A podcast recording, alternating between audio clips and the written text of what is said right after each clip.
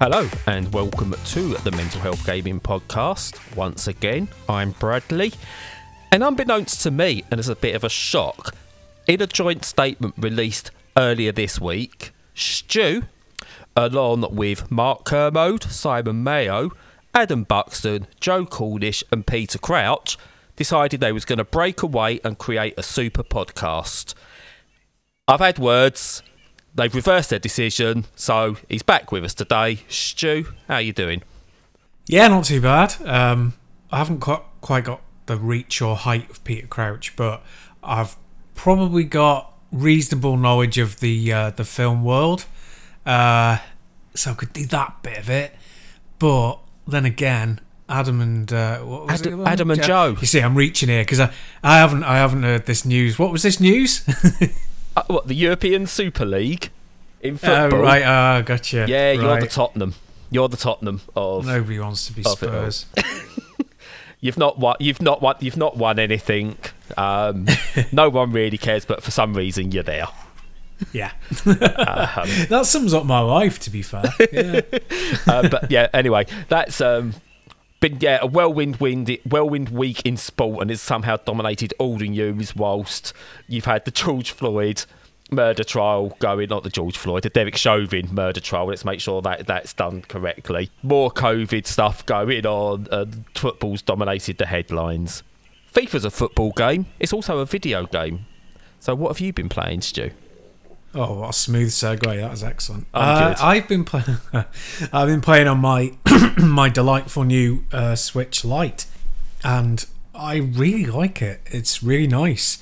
Um, I love the idea of the Switch. and I love the form factor, but I like the Lite even more than I did the original one. Ah, I think. see- Uh, yeah. This brings me straight to an immediate question and something I thought like you've always noticed with Nintendo hardware uh, on their handheld side. The first iteration, apart from the Game Boy because it's iconic, but the first iteration, when you look back, always looks a bit, ugh, it's a bit ugly or it's not very good. Such as like the, the Game Boy Advance was improved on drastically. Um, the D, the original DS, just you can't believe someone actually sat and designed the original DS. Uh, they- just generally improve on it, but uh, for me, I've never, I don't think I've yet looked at the Switch Lite and gone, oh yeah, I've got to have that over a Switch. So, but so, but does it feel better as someone who's had a Switch? I'm not sure if better. Um, I, I prefer. I think partly because of the weight. It is it lives up to its name. You know, it is much lighter, which does make a big difference when you when you holding it for significant gameplay sessions. You know, so I like that. But I, I did like the regular Switch, and I think because it wasn't like the first first iteration of that design because the first iteration of that design was the ridiculous tablet for the Wii U which Yeah. was which I also had and I I kind of liked but it was just it was bananas you know it was like you know a Fisher Price thing and uh, it just clunky and it was horrible really but I defended it um, but yeah no the Lite is is it, it's clearly not as good in that it doesn't have the rumble. It does, and it's not just that it doesn't have HD rumble; it doesn't have any rumble. Yeah. and that is a bit of a drawback. You know, you can't really get around that. But other than that, the screen is still really nice. I would. I'm not sure if it's quite as good, but only by a small amount. But you get much more of a, oh yeah, this is a mobile phone screen vibe from it. You know what I mean? Yeah, one one hundred percent. Yeah, it, it, it doesn't strike me as when I've looked at looked at the screen before, and I say I've not actually physically played one properly, but yes, I suppose there's differences, but I don't think it's enough that I personally would care about the slight loss in quality. No, definitely not enough. No, you really only had to have owned both before you'd make notice any difference. And it well, it's not as big a difference between uh, the original Vita with the OLED and, and then the the subsequent one. So it's nowhere near that level. You know, that level of change. So yeah, no, it's it's great. I, I really like it. Uh, but that's not answering your question, which is what have I actually been playing on it? Yes. So I uh, I was playing. I've been playing Streets of Rage four for a very good reason that well a few good reasons one i haven't played it since they they did a rebalance patch on it so I wanted to dive back in anyway. Two, I've never played it on the Switch. I've always played it on my PC with the joystick.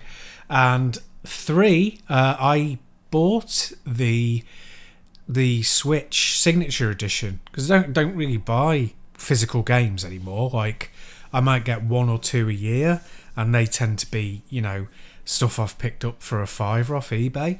But the odd one, I'll I'll really throw me money at because I want the developers to get the cash. So yeah, no, I thought, oh well, you know, Game Pass means they're getting very little from this. Yeah. Because that's what I was playing it on. So I thought, yeah, I'll get the signature edition. Then I've got a copy for good.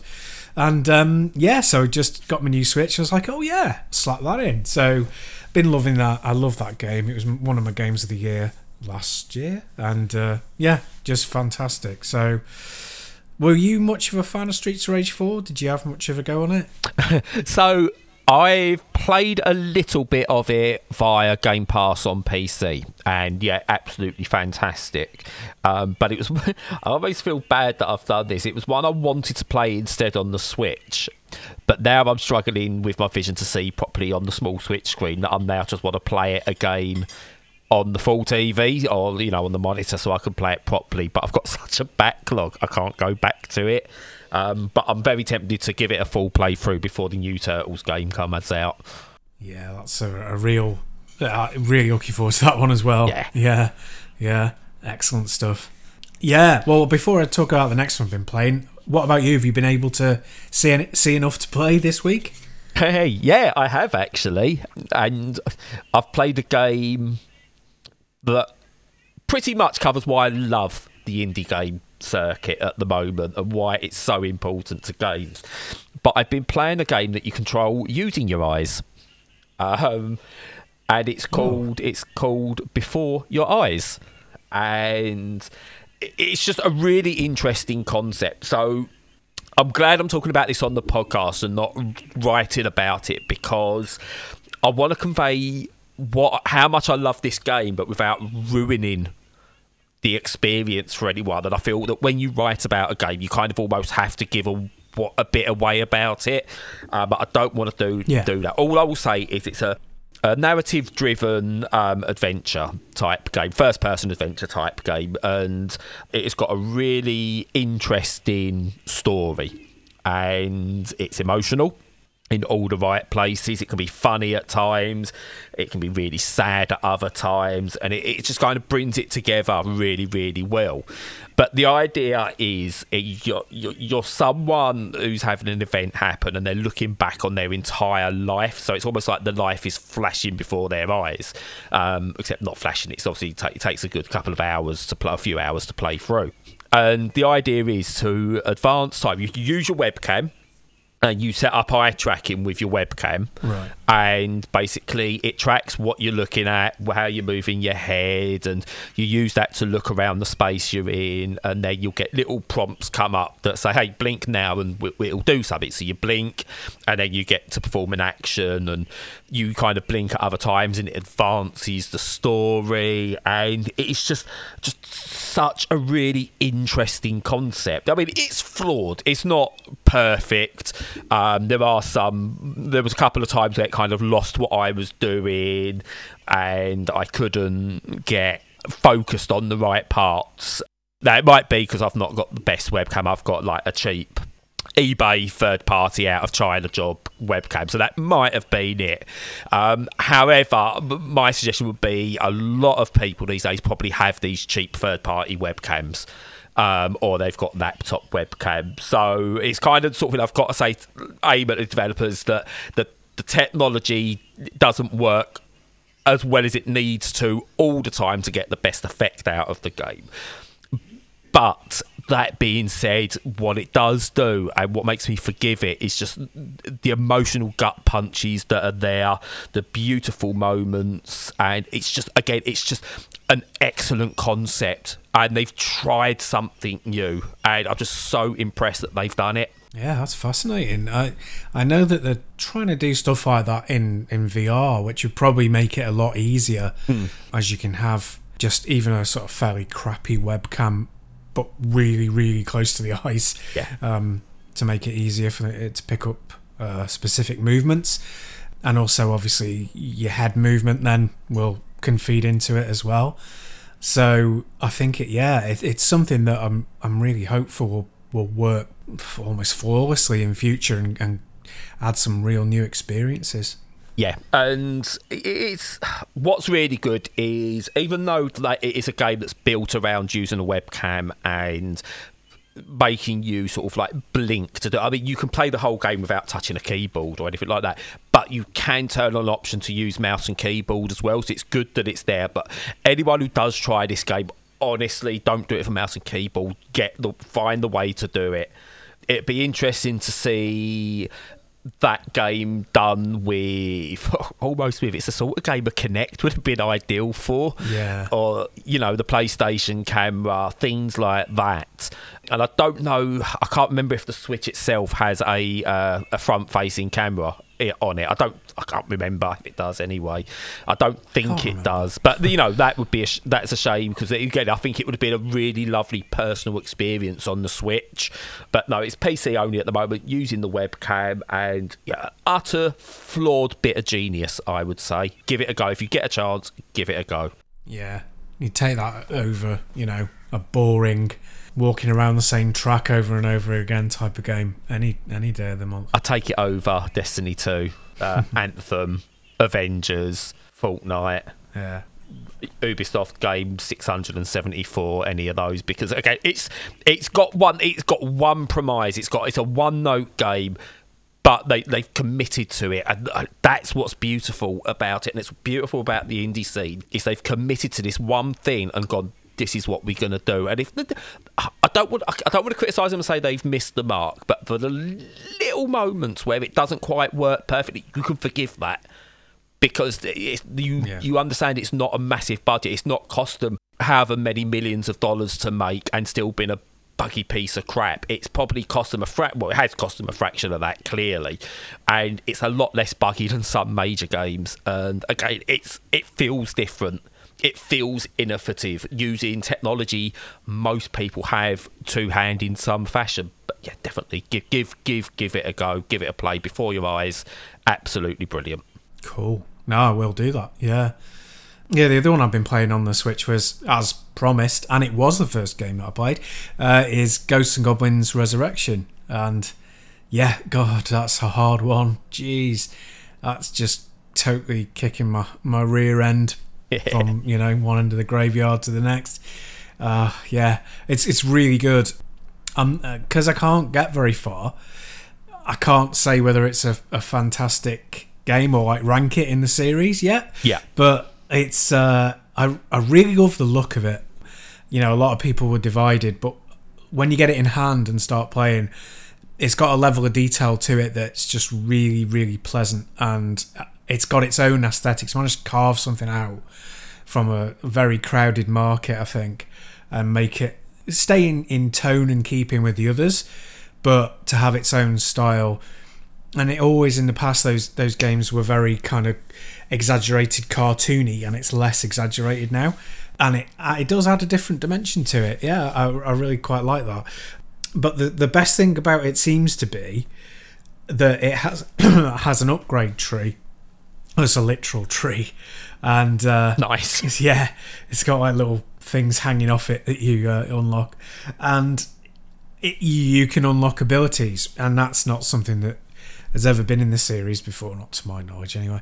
Um, because you have to like find hidden things in the levels, and that gives you uh, gives you like uh, points that you can use um, to get these upgrades. But there are only so many per level, so I've done an, one upgrade, which is to get the the lightning blast that you that I think was first in, you know, Ghouls and Ghosts, or was it just Super Ghouls and Ghosts? But anyway, one or the other. And uh, yeah, it's really good, very handy. But it looks like you can level that up further as well. So it's got a good skill tree, but obviously I haven't got the skill to unlock the skill tree yet. Um, and it's very, I, I would say, and I'm certainly not going to do a whole workman buying his tools thing, but I would be, I would, I know I would be like three or four times better at the game if I was using a joystick rather than the Switch pad, you know. Yeah. So that is a factor. But you know, I, I am also a, a little bit duff, so that's fair enough as well. Oh, but is- yeah, no, it's it's it's really good. This see, this is Good where game. you've missed a trick with the Switch Lite. You see, because Yeah. I'm fairly sure you can buy uh, arcade sticks for the for the Switch that are compatible with the Switch, but obviously you'd need it in TV mode or desktop mode to be able to use it. Um, Well, fu- yeah, funnily enough, I have that stick, but it I use it for PC. that was always like kind of my intention when I bought it. It's like I, I could connect it to my old Switch, but yeah, mainly for the PC. So it's ironic that I have a, a Switch Lite, and now that that will never be used for that ever again. you have the tools, you just can't use them. That's correct. Surpri- again, I'm- summary of my life. I'm surprised no one's yet been able to hack the Switch Lite to be able to work on a TV in some way. I still find that amazing that that can't be done in some fashion. Um, yeah, it will be. It will be. I think it's just you know it's it's because the security for it's not been cracked yet, um, and it, you'll need to have custom firmware on it to do that. But they will eventually. Yeah. Oh yeah. Now, Ghosts and Goblins, and Ghouls and Ghosts. I can never remember which one I played when I was younger. I might have played both. Can't remember. Remember enjoying them. Now I keep hearing people talk about how difficult that game is. Those games are. I don't remember them being difficult. I'm not trying to claim I'm some kind of mega gamer or anything like that, or I could speed run anything. I just don't remember ever getting frustrated with it or going, "Oh, this is like really hard." So I don't know if it is just me that that is that, or whether it's like other people are, are just remembering it differently. But I seem to be in the minority with that one. What What did you play it on? I'm gonna say a SNES. Hmm. Well, Super Ghouls and Ghosts on the SNES is probably the hardest one. Well, I don't know now because they're all so bloody hard that it's hard to differentiate.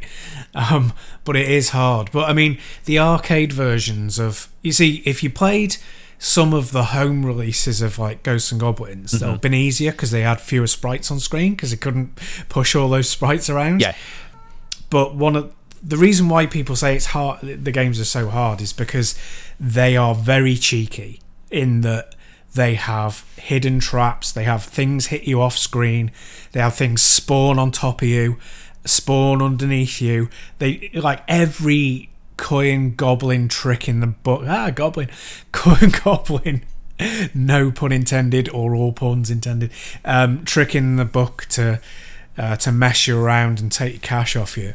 Um, and they were really cheeky, and that, it was so annoying.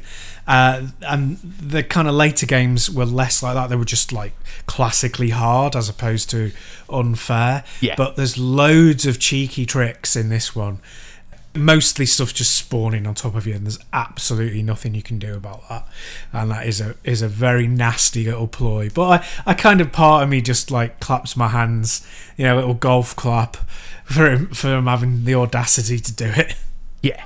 I might have to go back. I might have to um, stick it on an emulator and go back and see how I feel. Yeah. Um, see if I've still got the patience for it. But yeah, no, it's um, yeah, definitely one of those games I remember enjoying uh, as a as a as a kid.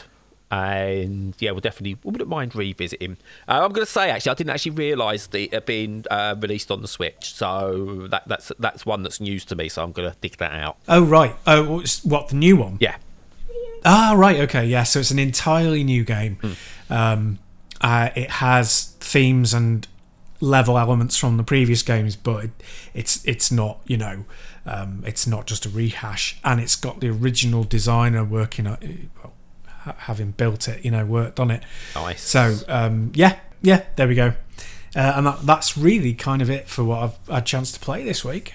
So I, I've had one more I've been playing, but another game I want to give a, a bit of a, a boost to and get people to know about it. So first of all, I've been playing a game called um, Cozy Grove, and it's a Animal Crossing like. Um, I think that can become a genre. Animal Crossing. Oh, the, this will probably be more Yeah. an Animal Crossing light, I suppose. uh, Where you, if you know the differences between a like and a light.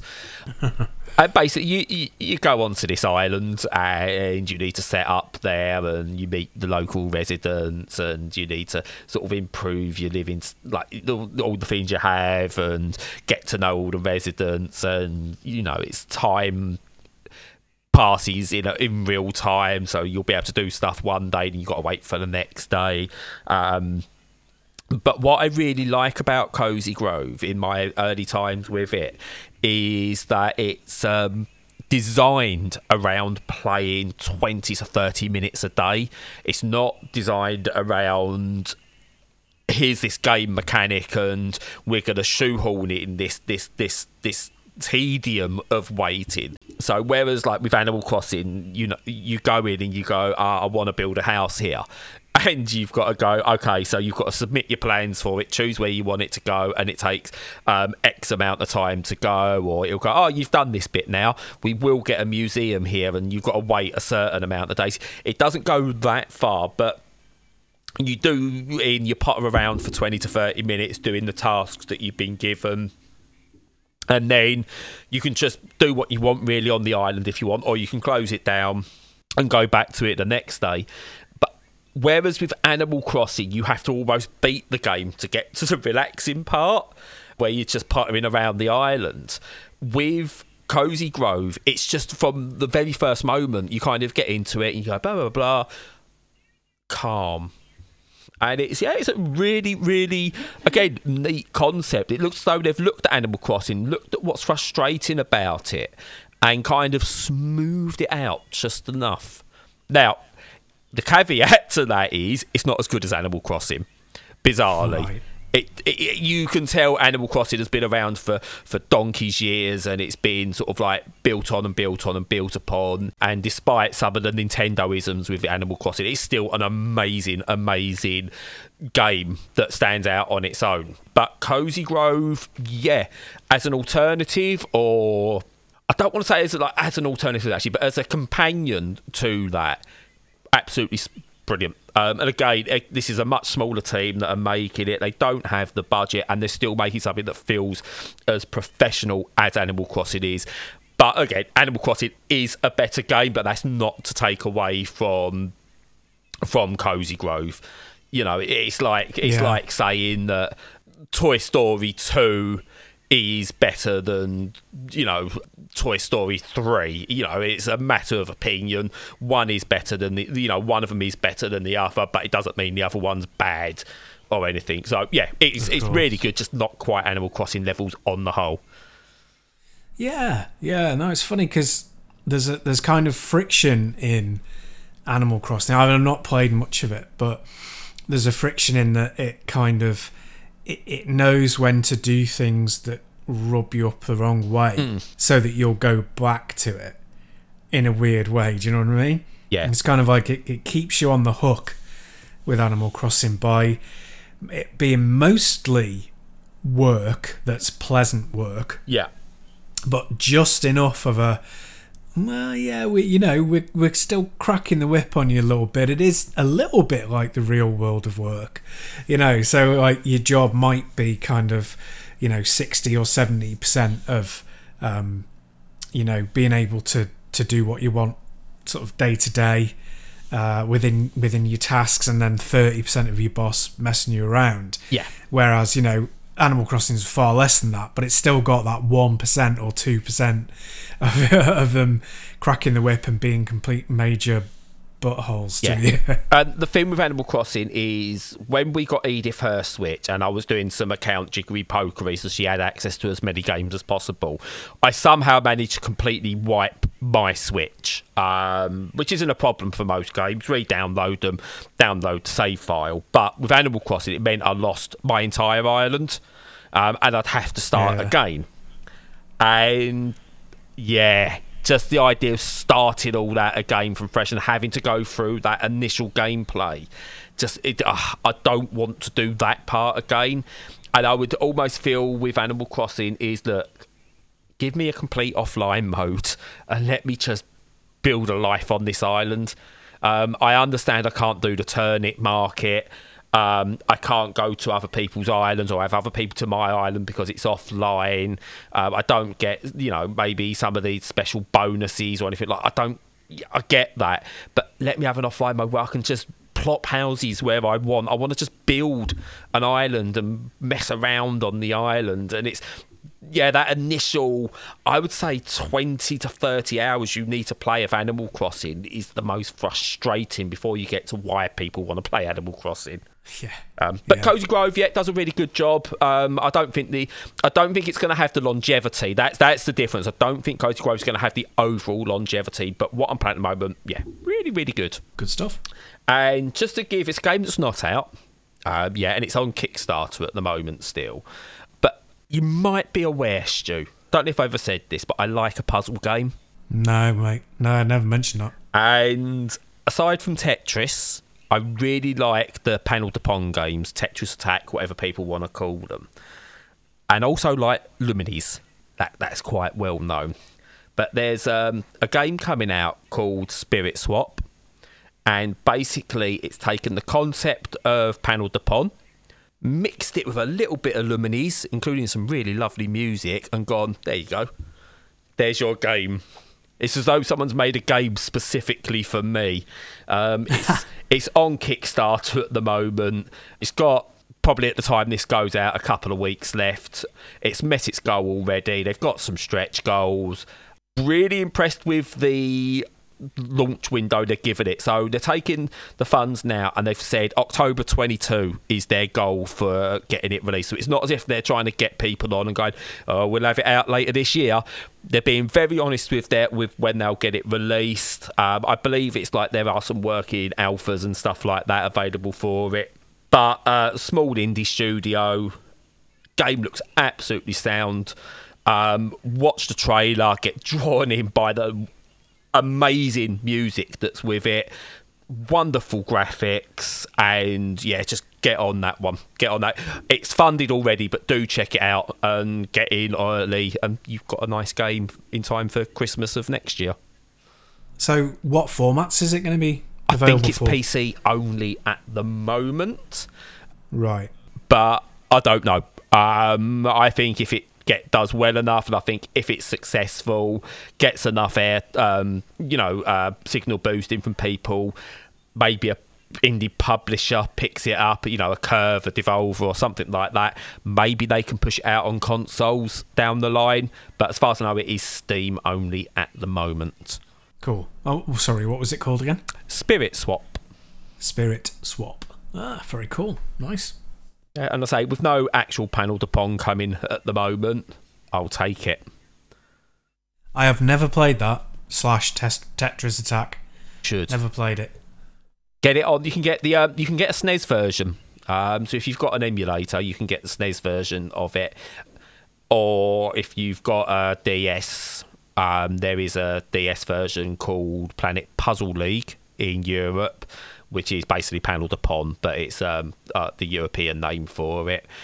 Give that, just give it a go. It is. I, I absolutely love it. It's not as easy to understand initially as Tetris or Columns or, or Puzzle Fighter or anything like that. It does take a, a little while to get used to get used to the mechanics um, and learning the slight nuances of when to move stuff, when to get it to drop, to get chains and, and stuff like that. But once it clicks, it's wonderful. Awesome. Yeah, no, I'll check that out. Uh, and if you want to get an idea of the concept, Flipon is available really cheap on Steam, which is a Panel de Pon clone. Um, and I think I spoke about that before. So, anyway, moving on. We've not checked emails for a bit because we've both been really busy either with work or blind. We'll get back to emails um, next week. But if you do want to get in touch, then use podcast at mentalhealthgaming.com. And if there is anyone that has got in touch, we promise we'll get to those next week. We'll be more organised. I say, we don't know. Lies. Yeah, lies. Um, so, I want to talk a little bit now about autism in and around gaming. I watched a video recently from the fascinating, really, really like watching her stuff. Uh, Laura K. Dale. Um, and she's got a video series on YouTube called Accessibility, where it looks around, you know, the accessibility for disabled gamers and and other things that surround that as well. And I caught a video the other day um, where she's talking about um, simulator games and autism, and how lots of autistic people ha- uh, become very obsessed with a subject, and uh, uh, it's almost cliche, but a lot of autistic people become obsessed with trains, especially.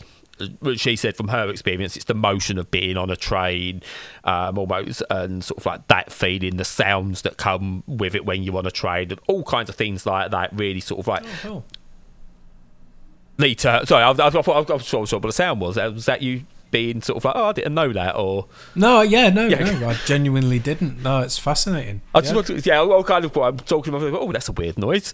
Um, yeah, a lot of people say that about me. but yeah, I, I was I was fascinated, but but then it sort of like struck something about me. I went, ah, okay, yeah, I get that. My son, he he's quite. I don't think he realizes it as such, but he quite likes trains. He finds them a fascinating subject.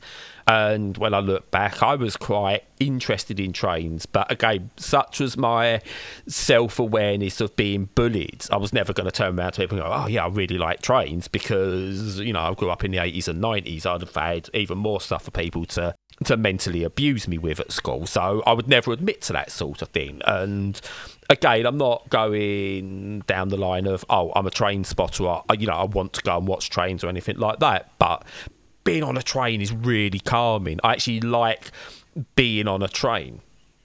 Anyway, what what Laura K. Dale started um, speaking about was the simulator games, so Train Simulator from Dovetail and things like that, and the dangerous pricing model that you get with those games. So she was talking specifically about Train Simulator 21, which is actually just Train Simulator, I want to say 13, I think she said. And it's just been built on and built on over the years, essentially. So it's essentially expansion packs, but they've sold it as a separate game each year. He says she's not got a problem with that, and I get that because I think they take the old one out of out of circulation when they bring out the new one and, and, and so on. Um, but your base game is you get a small number of tracks and you get a small number of trains. Like it covers most train types, but you get like a single train for each type or two, depending on what what, what version you get. Um, Yeah. But they're all really accurately modelled. I mean, I've played Train Simulator, and yeah, they the, the, the model accuracy in those things is just beyond what my mind can comprehend. But the problem you get with those games is that you have to purchase the trains you want. You have to purchase the tracks you want, and you don't buy a a say like a, a UK track network uh, for X pounds. You buy a route, so you would buy you know um, London to Southampton, or you'd buy Liverpool to Manchester, um, Birmingham to London, or something, or whatever it is. You buy those individual routes, um, and then you buy the individual trains to go with them as well. And as she points out in a video, she gets it because the work that must have to go into making those, they can't just give those as free updates. Yeah. They can't charge 79p. So they're anywhere between like £15 up to about 35 quid, depending on what you get. And she said with it that the problem is when you're an autistic gamer and you have an obsession, with that pricing model. It's not predatory in the way loot boxes are predatory, but for certain for a subset of people, for autistic people, it does become an issue because. As she said, she really wanted, I think, like the Bournemouth to Southampton route. I think it is. She said that she used to travel um, for work or, or university or whatever it was, and um, the idea of being able to see those tra- those tracks, the stations, that she's seen for years as she used to make that route was just something that really spoke to her. So she would spend on that and then the trains you can get for that. And all of a sudden, the 25 to 30 quid for the base game, plus 15 quid for a train, plus another 25 quid for a track, and then you want a different track. That £35 very quickly can become 150 quid, but spent in those small increments you don't notice it.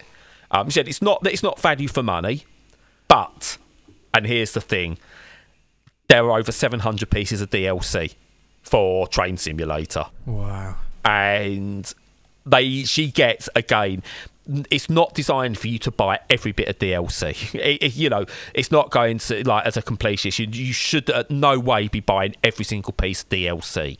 Um, it's mainly for you know, oh, maybe you want to try out a route in America. You can get that. You can get that route.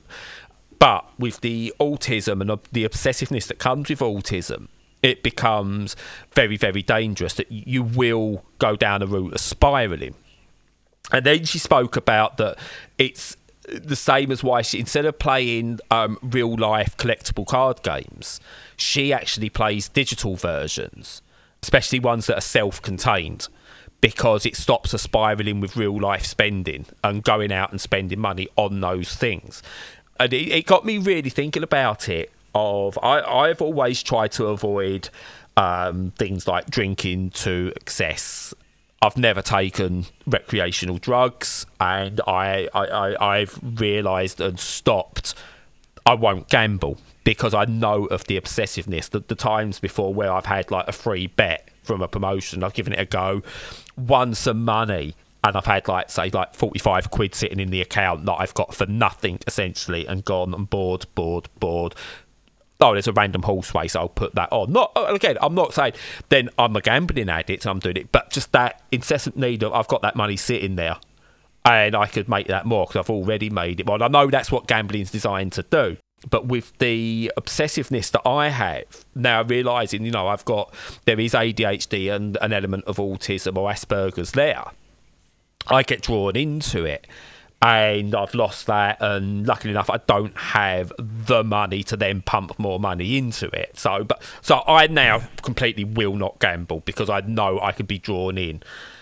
Uh, but it then got me thinking about sort of again the the regulations that need to come in for loot boxes and stuff is that it's not just predatory on kids, and we focus a lot on the kids with this, and it's not just predatory on the addicts, but it is very, very easy if you are someone who's obsessive by nature to get so drawn into that stuff. And when you hear someone talk about how it can be dangerous for a game that's not predatory in nature, then there's so much that can be an issue with games that are predatory in nature and we really do need that regulation to come in soon for this because we need to stop the, the gambling side of video games. We need to make them more self contained.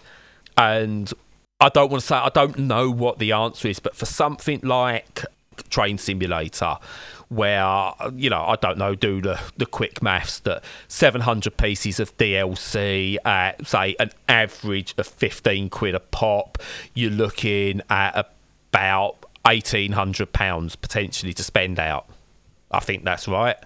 No, that's that's wrong, isn't it? I've got to add another zero to that. Don't ask me when it comes to math. I need to add another zero to that, don't I? Really, it's it's about eighteen thousand pounds. But where do you draw the line? Because yes, I can't afford eighteen thousand pounds on DLC for Train Simulator, and they need to have something in place that stops someone like me trying to spend that money. But at the same time, if you're a millionaire and you you're really into the train simulator games, should there be something in place to stop you just going and chucking 18 grand on everything, which is the equivalent of me spending a couple of quid on a coffee? So I don't know what the answer is, but looking at sort of like the dangers that are there and knowing what I've done, I've sat there at times and pl- looked at games and gone, I could get that DLC. I've not even finished the main game, going, oh, I could get that DLC. I should get that just in case. I, I, I, don't know what the answer is, but it'd be interesting to see the psychology behind it and what can be done to help really protect that subset of gamers. Yeah, yeah, I think regulation's really important. I think it's the only thing that could ever really be done because I guess I don't know, but I guess with like Train Simulator that it costs a lot to produce yeah. and it's never going to be mass market. It's always going to appeal to a niche. Uh, but the money's there if you put the, the legwork in to do the development and to, to keep the DLC coming. Um, so because it's niche, it's almost like you know designer clothes and stuff, in that they they are going to be expensive. And yeah, the only thing that would stop them going, well, you know, if we can charge a tenner for this route, we can charge 15 quid for it. And if we can charge 15 quid for it, we can charge 18 quid for it. You know what I mean? Yeah. Um, there, there, there's almost no cap on that market because it's not people are not going to wander in and buy your product. It's not going to be like, oh, a new Call of Duty. Oh yeah, right. Well, they've took a fiver off. I'll have a go, and then you know, a a week down the line, they're buying a you know a neon yellow M16 machine gun you know, DLC. It's not going to be like that. It's obviously going to people who be be people who sort sort that thing out. Yeah. And um, yeah, and, and so the only way that you could ever stop it is to regulate it. But as we know, you know, there's a there's there's no desire at the higher echelons of power to put any limitation or very little limitation on gambling. So Yeah. yeah, yeah. But that's that, that's problem. the negative side. Um, there is a really positive side to these games, though, um, and I, I found it with Microsoft Flight Simulator, with Train Simulator, with City Skylines, with uh, a Two Point Hospital, with Roller Coaster Tycoon, Jurassic World Evolution, any of those simulator or management type games.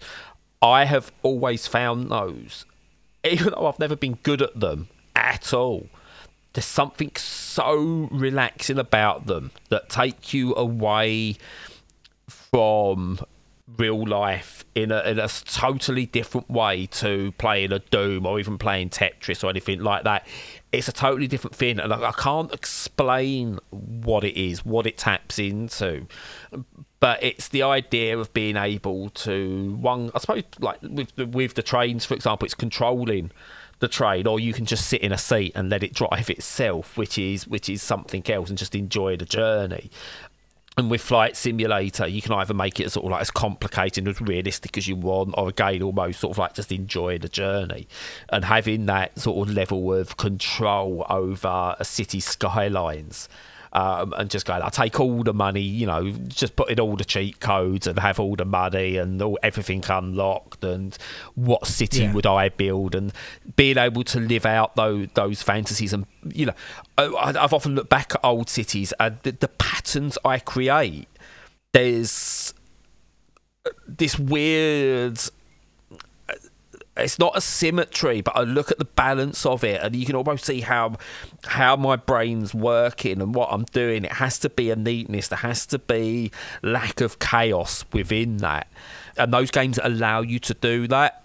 Um, and it's like when I look at a bus route in real life, and it it doesn't always go from A to B because obviously it's got to do other things to do it. And whenever I'm on a, a, a new route or I'm not hundred percent sure where it's going, I might know where the de- like the final destination is, but I don't know where that route's going. It, it really weirds me out, and I struggle with that.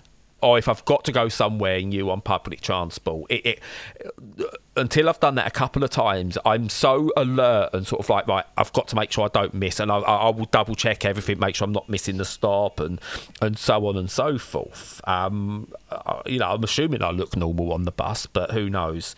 Um, no one ever sits next to me, so. Um, but like with trains, there's something comforting about a train that you can't kind of deviate. Once you're on your track, you're on the track. Um, so, it's um, have you ever been on the London Underground? Oh God, yeah, Yeah. yeah, billions of times, yeah. Um, I don't know. You're, you're from the northwest, so you never know. you might not have come down to the big smoke. Um, yeah, my sister used to live in London.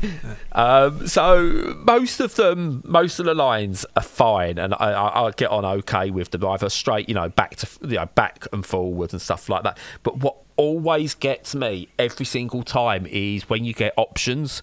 And you've got a train that might go off um, and finish in one destination on the same line. Another might go in the other destination.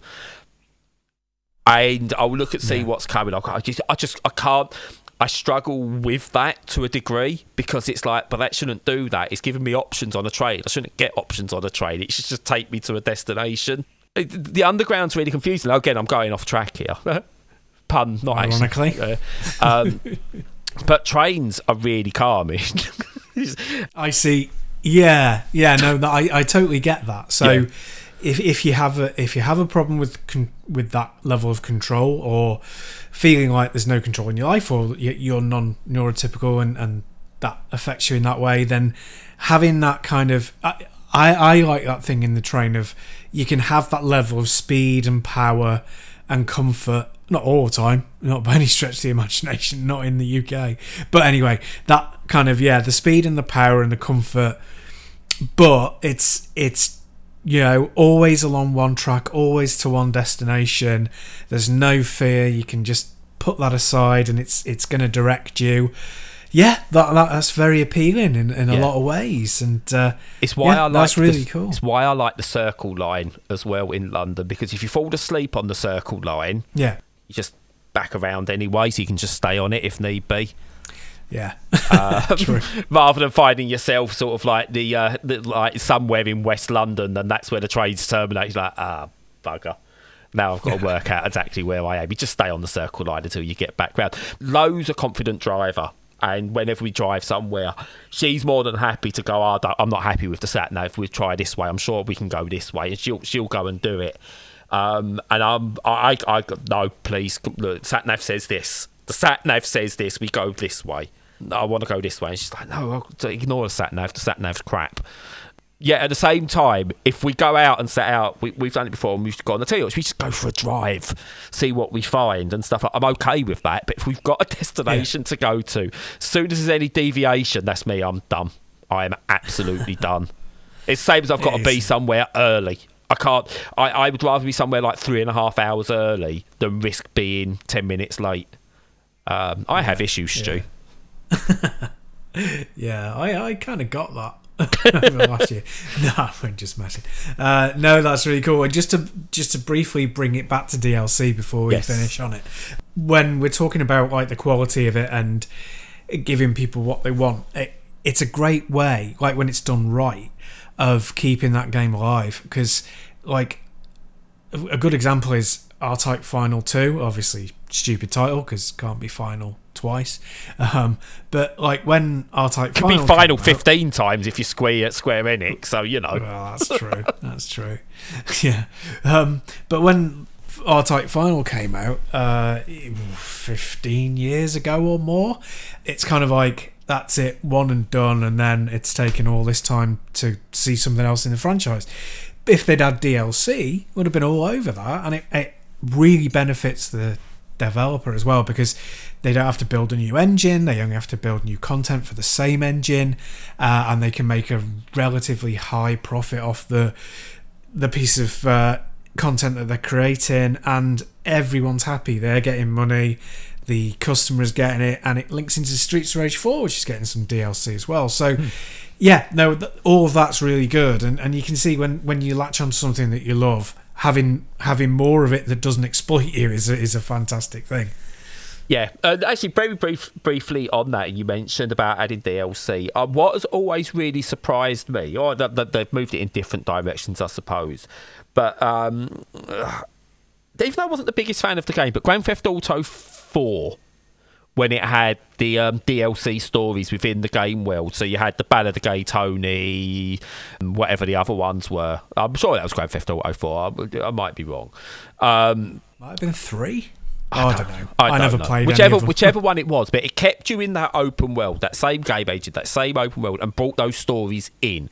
And I actually looked at it and just went, "Yeah, yeah, that's it. If you're going to create a big open world, and you want to create something that's vast, you could create just loads of little individual stories within that game that you could do as very cheap DLC or even episodic. So you could have, say, the Ballad of Gay Tony could have been a series. So you know you pay three pound and you get part one, and then you pay another three pound get part two, or you get that's what you use a season pass for. Um, and you could have like the Ballad of Gay Tony set in GTA Four. You could have another story, you know, released later that year, set all within not within not just within that world, but in that same map with using the base game.